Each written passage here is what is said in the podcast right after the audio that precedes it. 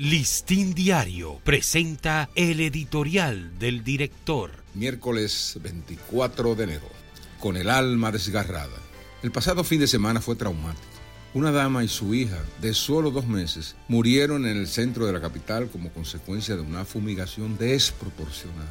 Hay más afectados por el veneno, pero los médicos parecen estar controlando los nocivos efectos.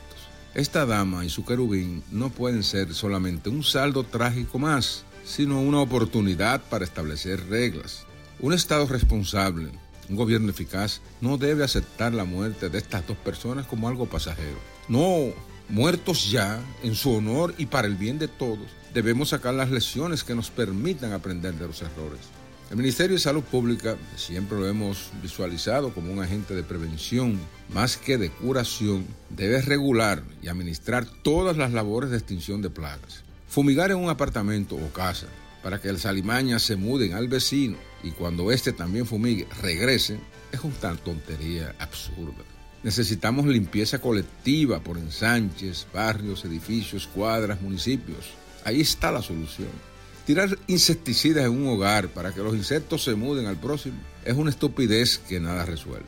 Salud pública debe tener una programación, como ocurría antes, para fumigar con una gente amigable los barrios y los ensanches del país. Después de todo, prevenir enfermedades y muertes siempre será menos costoso que curar enfermos o enterrar difuntos. Si salud pública y los cabildos coordinan acciones, el país será un ejemplo de prevención y un modelo de salvar vidas. Listín Diario presentó el editorial del director.